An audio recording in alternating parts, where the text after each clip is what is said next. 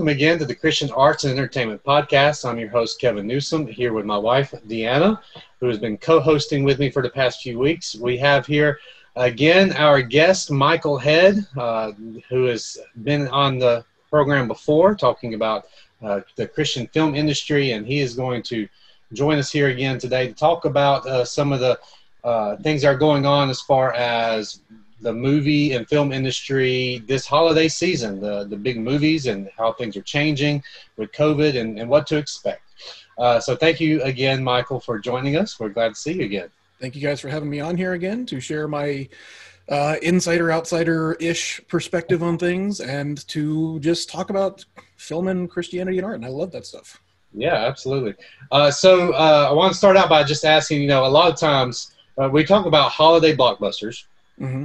And the reason we have holiday blockbusters is not just because the studios are trying to capitalize on the holiday season, but also because they're trying to get their Oscar hopefuls out at the last minute. Could, could you explain why this, this happens during uh, the last few weeks of December? Of course, as I cough right as you ask that. Um, well, anybody that has any training in uh, communication has this will be able to tell you about the idea of primacy and recency. You remember both you remember best the first thing you hear and the last thing you hear. So there is there are statistical changes that take place beginning in uh, beginning around halloween where people start to go see more movies because you have halloween thanksgiving christmas just back to back in terms of big holidays. And so you do see more people going to the movies because they're taking that time in the holidays to spend time with spend time with family and friends. I'm talking faster than I, I'm thinking faster than I can talk. Um, Me all the time. uh, spend time spending time with friends, and you even see up until very recently a lot of films that actually released on Thanksgiving Day or Christmas Day, even if it wasn't the typical release day, because a lot of people go see movies. As a matter of fact, my family for a while we would have Christmas morning and then we would go see some movie in the afternoon. Um, but why do they actually release their uh, their kind of Oscar hopefuls towards the end of the year? Partly because they want to hit that audience that is more likely to see movies at this time of year, and partly because they want things to be fresh in the minds of the the uh, academy that's actually voting on things. So I guess a good way to describe it is if you saw a really good movie and I'm going to go with my understanding of the Academy, which might be right, it might be a little bit off. Um, anybody that has already won an Academy Award is in the Academy of Motion Picture Arts and Sciences. So the way you get into the Academy is you win an Oscar. I don't know how it started because obviously nobody won an Oscar to start, but um, you're in the Academy. That makes you a voting member of the Academy. And so you're the ones that are. They're I should say they are the ones that are actually voting on all of these awards that are coming up. So if somebody saw a great movie in January in the theaters, by the time voting rolls around in November, December, that's not fresh on their mind. So it's right. been a while since they've actually seen it. Which is why January and February movies usually stink. February especially, yeah. if something, if some, if they push a movie back to February, you kind of got to sit there and be like, "What's wrong with it?" yeah, because you, you can catch a, uh, one of the late December movies in January, but by the time mm-hmm. you get to February, there's not really a lot worth watching. until Ironically, uh, this is just a total anecdote. The only, as far as I know, the only um, thriller slash horror movie to win an Oscar was uh, Silence of the Lambs, which released on Valentine's Day, the year it came oh, out. Really? I didn't. Um, totally totally unrelated random but yeah typically a movie comes out in february you're kind of like no but that is kind of related because uh, just because uh, they're they're releasing them in late december mm-hmm. does not necessarily mean these are the only movies they're trying to get oscars out of there are other movies throughout the year it's just they're more there likely tends to be more of them in that in this time of year absolutely and the other thing that um is kind of interesting about it is the Academy Award members, and there's there's rules. I'm going to describe something briefly. There's rules about what directors producers can do in terms of kind of marketing their movie to the Academy to the Academy members. They will send out screener copies. They'll give them like basically it's a private DVD and it usually has a little watermark on it I've actually seen them. Some people unethically copy them and put them online. It happens. Um, Right. But they'll have a watermark, and so the people can actually watch the movie again at home. But again, that kind of gets into if you saw this great movie in the theaters in January as it was intended, and then you're watching it at home on your TV, it's a different experience. Right. And so they want things to be as fresh as they can in the Academy members' minds. There was actually a couple of years ago, but there's rules about what they can and can't send them. I don't know exactly what is allowed. I know there was a faith based film a couple years ago. It might have been Soul Surfer, but I could have the, the film wrong. That was actually in the Academy nominations for um, best best original song, and I could be I could have the wrong movie but the director got in trouble because he personally called some of the some of the academy members uh, just really to say hey this is i'm the director of the film this is our song this is you need to con- you should consider listening to it and he got in big trouble because that broke the rules of the academy so there are rules about what they can and can't do they do get screener copies so they can review all the films um, but yeah generally speaking it's that kind of primacy recency effect where they want their films to be fresh on the mind of the people that are going to be voting as best as they can. At least that's the way I think it is. It could Right. be totally different. I don't know. And in some cases, they'll they'll release the film like December 31st in two or three indie theaters just to get Mhm. in under the deadline. Right. And there's rules about what how a film can qualify for things. Um, they have to be in theaters at a certain time. There's rules about how many theaters they have to be in. Uh, one of a very f- one of the funny anecdotes I think is I don't know if you're familiar with the movie The Room by Tommy Wiseau. No. Widely considered one of the worst films of all time. Um, I have not seen it entirely because I've started to watch it and I just I can't even get through it. They made a film. They made another movie about it called The Disaster Artist, which is about the making. Unless. Mystery Science Theater covered it, I probably they might have. I don't know. Um, RiffTrax or something. But he paid for that film. The director Tommy Wiseau paid for the film to be in theaters for the required amount of time, so it qualified for the for an Oscar. Now it's got this big cult following since then. It did not qualify for an Oscar because it's not a good movie, but it has this big cult following because people watch it at midnight and there's spoons and all kinds of things that go into it in terms of it has this weird following now. It's one of those like so bad it's good movies. So Right.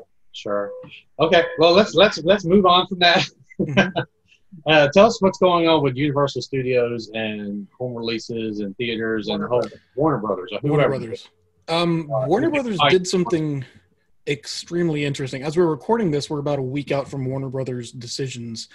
Um, with COVID, obviously, with theaters being shut down, people can't go to the movies.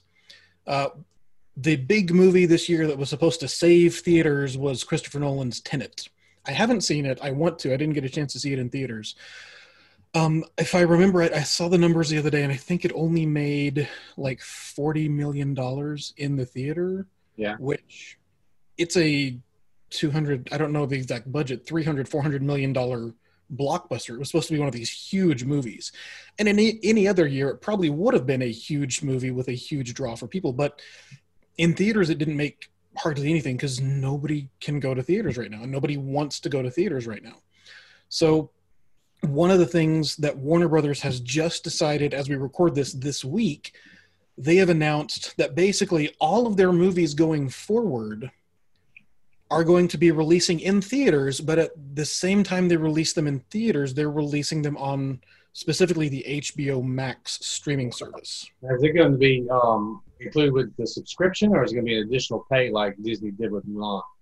As far as I know, it's going to be just included with the subscription. And Mulan, interesting thing about the way Disney did that with Mulan, they released it for I want to say like thirty dollars the when it was released, but I think now it's available for anybody to watch just Right. as part of the regular service, which is a very interesting way to do that. I don't I think I don't think that turned out exactly like the way they wanted it to.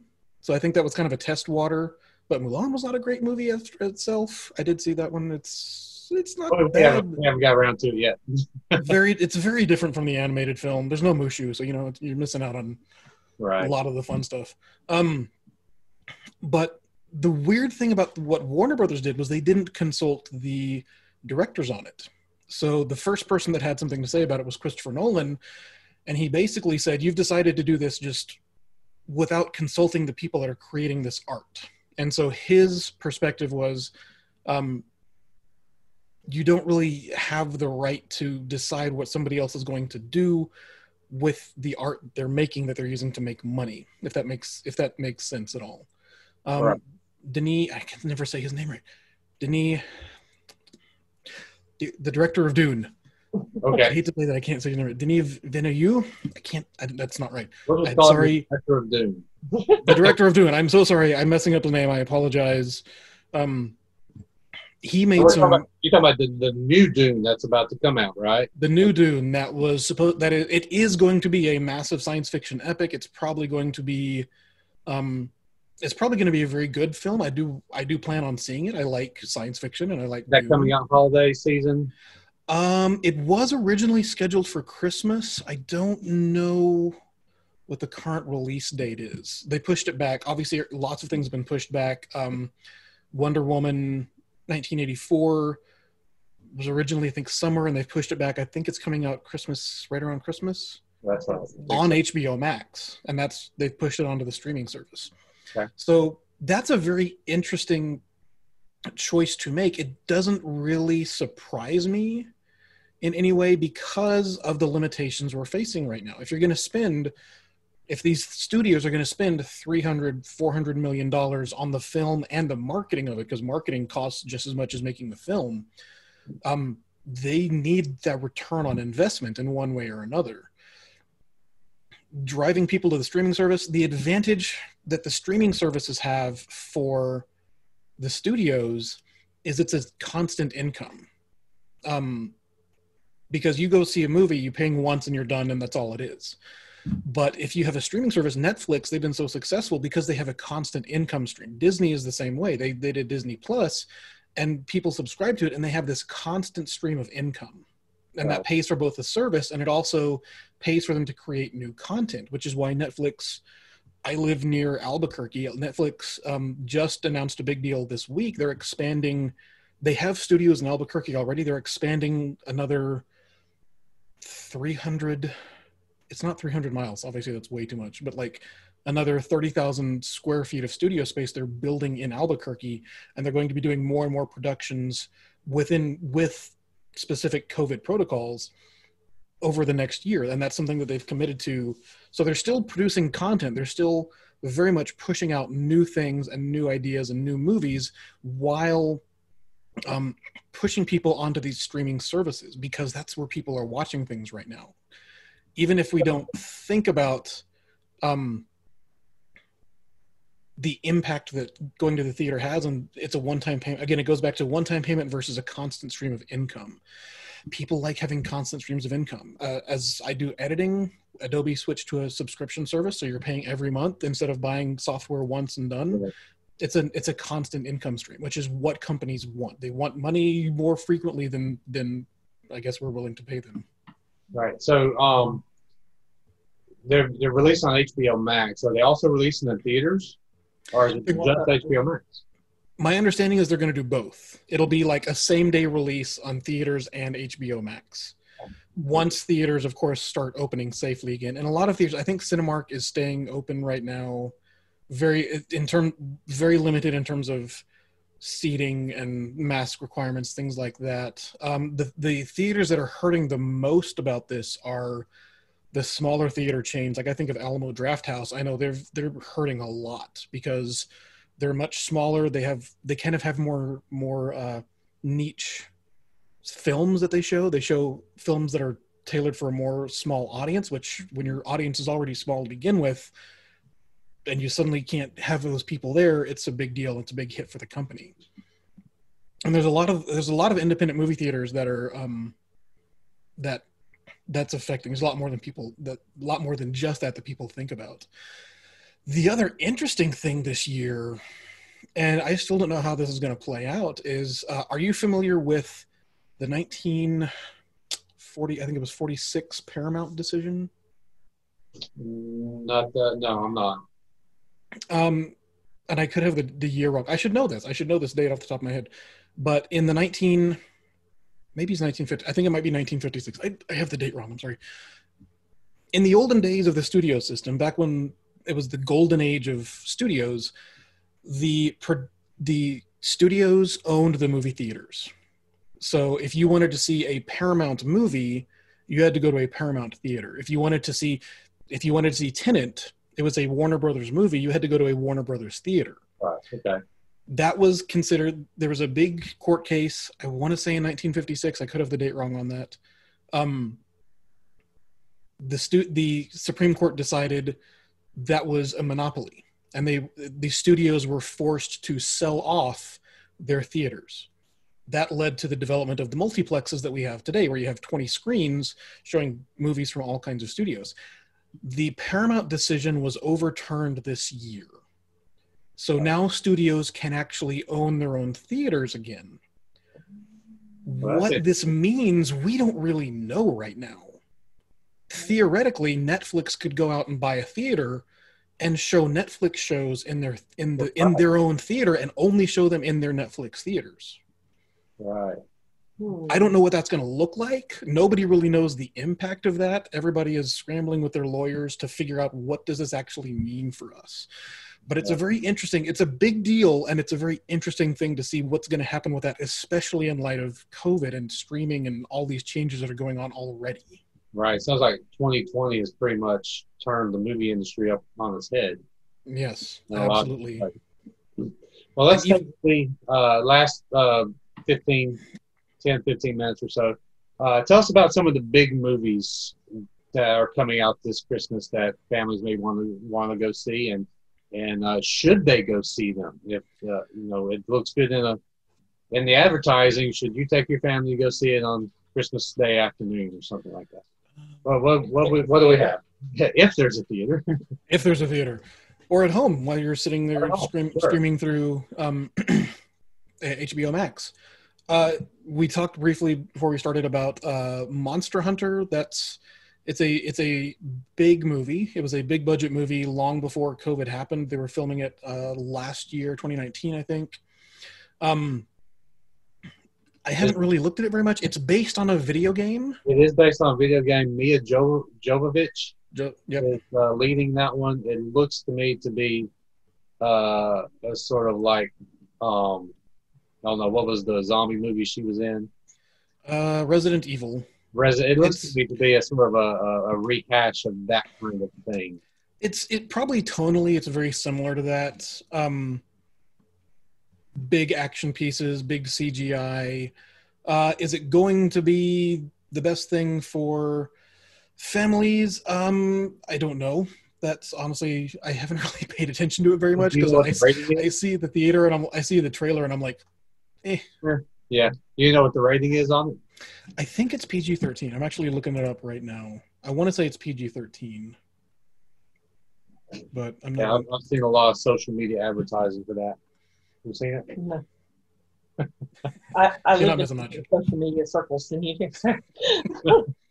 Um, one of the big ones is Wonder Woman, 1984, which But this is, one was pushed back.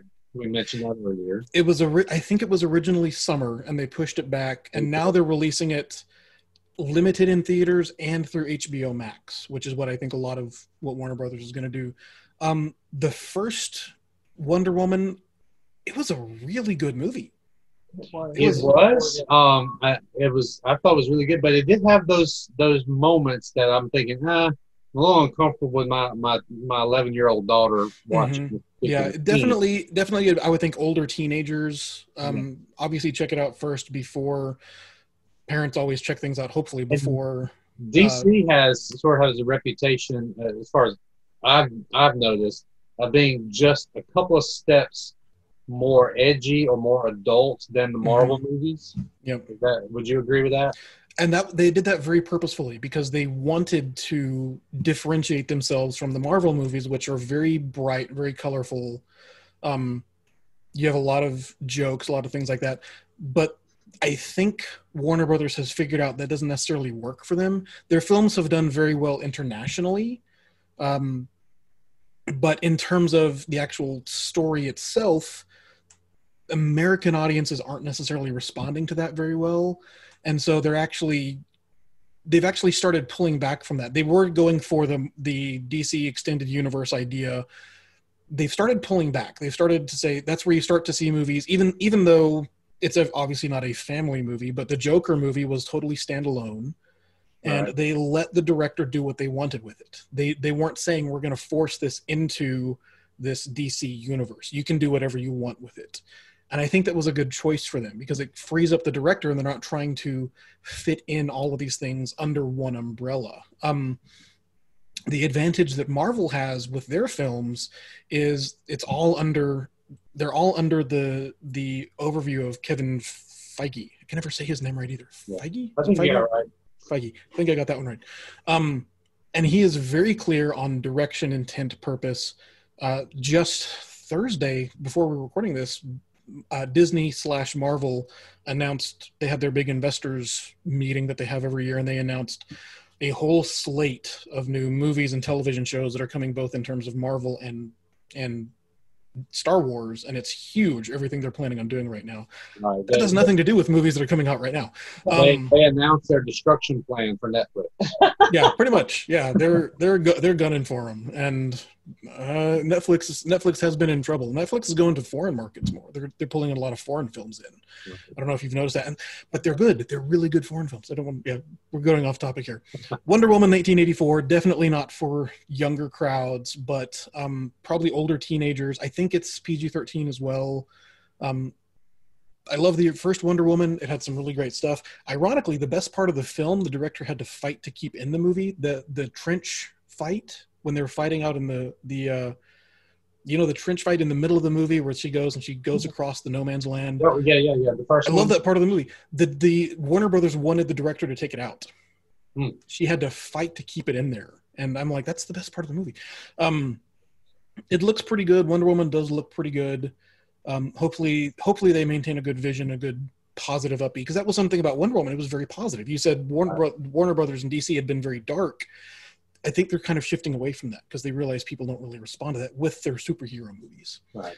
Um, I see here listed December 25th is Disney's Soul, which is their uh, Pixar's Soul, which is the next big kind of Pixar movie. I'm kind of up in the air about that. Um, Yeah, I've, I've seen I've seen previews for it. Um, I'm cautiously intrigued. Um, I believe they're releasing it They're doing a dual. they're doing what? They're doing it like they did Mulan. The Oh. duel. Okay, I hadn't heard that. So Yeah, it, uh, I guess pay on Disney Plus.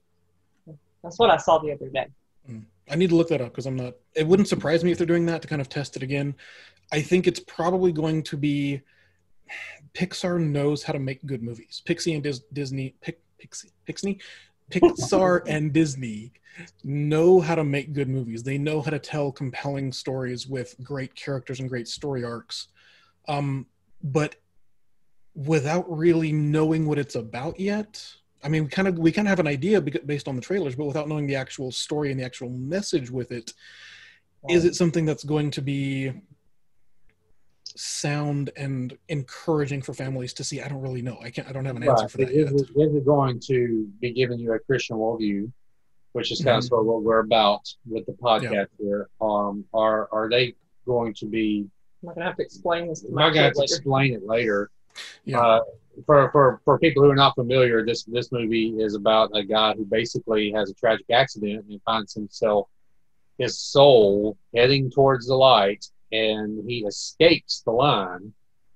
No, not ready. He's no. not ready, so he his soul Mhm. escapes, and so he goes on this journey to try to get back to his body. And meanwhile, the authorities of heaven are trying to track him down. Mm. So theologically, uh, how is this going to land? I don't know. Um, but uh, for families that are planning on seeing this, be prepared to, um, you know, sort of talk your children down theologically. Yeah. And and I think parents should do that pretty much regardless of any movie. Like even with even with something that is blatantly um faith-based like Narnia, you still need to explain the parallels there and why they actually matter. Something that um I always think about is I always find it funny if you, I don't know if you're a Harry Potter fan or not. Um, yeah, I know, Harry Potter fans. We're there. I know a lot of people they they they kind of rail against Harry Potter because they say, well, they're doing magic, so they need to not do that. You should read something encouraging and uplifting, like um, Narnia. And I'm like, have you read Narnia? because the reason Aslan is brought back to life is the deep magic. You can't gloss over that. Now that's obviously an allegory, and it's obviously something that's very intentionally done. But um, it's just interesting the arguments that some people make about things like that. Yes. Right, right. Yeah. So, I mean, interesting, just sort of as, a, as an aside with Harry Potter, the best counter argument that I know of is that in the Harry Potter world, they are born with this magic ability. It is not Mhm. something that can be taught. There are people who want it, who can't do it, who try to do it and can't. They they don't have the ability. So, in that respect, this is almost more superpower realm than it uh, is Mhm. actual magic realm. Yeah, it's not a it's not a it's not a I choose to do a thing. It's it's like you said, it's a built-in It's born in, ability. right. Sometimes totally random because you have the the Muggle-born wizards that just they they just find out about it at some point. You get a letter from an owl, and you're like, "Why is there an owl carrying a letter to me?" I don't know. Um, So do it. do we have another Harry Potter? Is is, is the next Grindelwald coming out? Or what I have heard, Johnny Depp has been in. He's he's in such a weird situation. He was removed fine. from Crimes of Grindelwald, Yes. and that's a whole issue. I don't know if you want to talk about that or not. That's a whole. No, no, let's not get to Yeah. That deep. But the, but the next the next Fantastic Beast is not slated for this. No, Christmas. as far as I know, they haven't even shot it yet. The my understanding is they've tapped um, Mads Mikkelsen to be the, to replace uh, Johnny Depp, which I think is a great choice. He's actually a really great actor, and I think he'd be really good and very he he can bring a lot of menace to that character that I think even Johnny Depp didn't bring to the guy that's supposed to be like the last big evil wizard person. That is one of the nice things about Harry Potter. It tends to be very very much good versus evil, which Right. is even if, even if they sometimes take a little bit of freedom in terms of following the rules or not following the rules but they usually they usually doing it with a good intent so I don't, I don't know do two wrongs make a right if you're trying to do really good Eh, that's a whole other topic that's a whole other topic All right. Well, really back in, um, we are there any other uh, good films coming out that uh, we need to know about? Families need to be look, on the lookout for, uh, even if it's bad. Uh, a cautionary: be cautious about this particular one. If um, anything you are aware of. I know Um, there's- one that i'm just seeing a thing for here called uh, we can be heroes uh, that's oh that's the lava boy and shark girl spin-off for netflix. Um i don't know if you're familiar with lava boy and shark girl. It We was robert rodriguez's super early stuff. Yeah. and i think it was it was a really smart business move of his to make that because kids movies make a lot of money. And he tapped into that with this kind of high energy high action super corny but very clear very easy to follow story this is his follow-up to that with um, lava girl and not taylor lautner um, I, I call it that just because it's shark boy but it's not really shark boy um, yeah, they got the budget replacement. it does have some big names in it. Like it has Pedro Pascal from The Mandalorian in it. It's got a couple of couple of big people. Um, it's the trailers that I've seen seems to be pretty good, but again, it's always one of those things you want to always have caution. And I'd recommend parents watch stuff or at least read uh, something like plugged in reviews are usually very good and very solid for um, looking at films from a faith based perspective. So we can be heroes is something that kids, uh, depending on how they go with the content could be really good it's about this world of superheroes where you have this generation of younger younger kids and their parents are all kidnapped by aliens and the Yeah. younger kids have to rise up and kind of take Okay. their place so it looks like it's a lot of fun um i don't know exactly again it gets back into what's the message going to be i don't know uh making a way back reference i don't know if you're familiar with the jimmy neutron movie from like the late 90s Uh, a little bit, a little bit. Um, CGI. Uh-huh. Which uh, might might be similar. Um, the one of the big things about Jimmy Neutron is all the kids decide to disobey their parents and sneak out to go to the to go to this amusement park one night, and that's when their parents are all kidnapped and they have to do this. But it's this weird thing about the re- the reason the kids are all safe is they chose all of them to disobey their parents. So that was a very weird kind of mixed message type thing. They all do Um, it. Yeah. They all do, it, yeah. They learned their lesson from Pinocchio. Uh, Um, Anything else? yeah, the, the big ones, Monster Hunter. Uh, those are the big ones: Monster Hunter, Wonder Woman, Soul. Those are probably the big ones that most people are going to be spending their time with. There's a few others coming out. Um, I'm not super familiar with them, but those are probably the big three that are going to be generating the most interest. And depending on how they go with pushing everything to streaming services, that's going to have a big impact on what happens next year. Right, right, which could be a whole other story. All right, Michael, we are we are we have run out of time, and so when next year gets here, we will have you back, and you can talk to us about uh, how things are going and the decisions that are made, and um, uh, what the movie industry is going to look like after all of these 2020 changes. Thank you so much again for joining Thank you us. for having me. I appreciate it. It's always fun to talk to you guys. I appreciate it. It's a pleasure having you. And uh, for those of you who are watching on YouTube, thank you for watching. Thank you for subscribing. Uh, thank you uh, for everybody who listens on your podcast, everything. And uh, just I hope you've been blessed and informed by this podcast. And we will see you next week.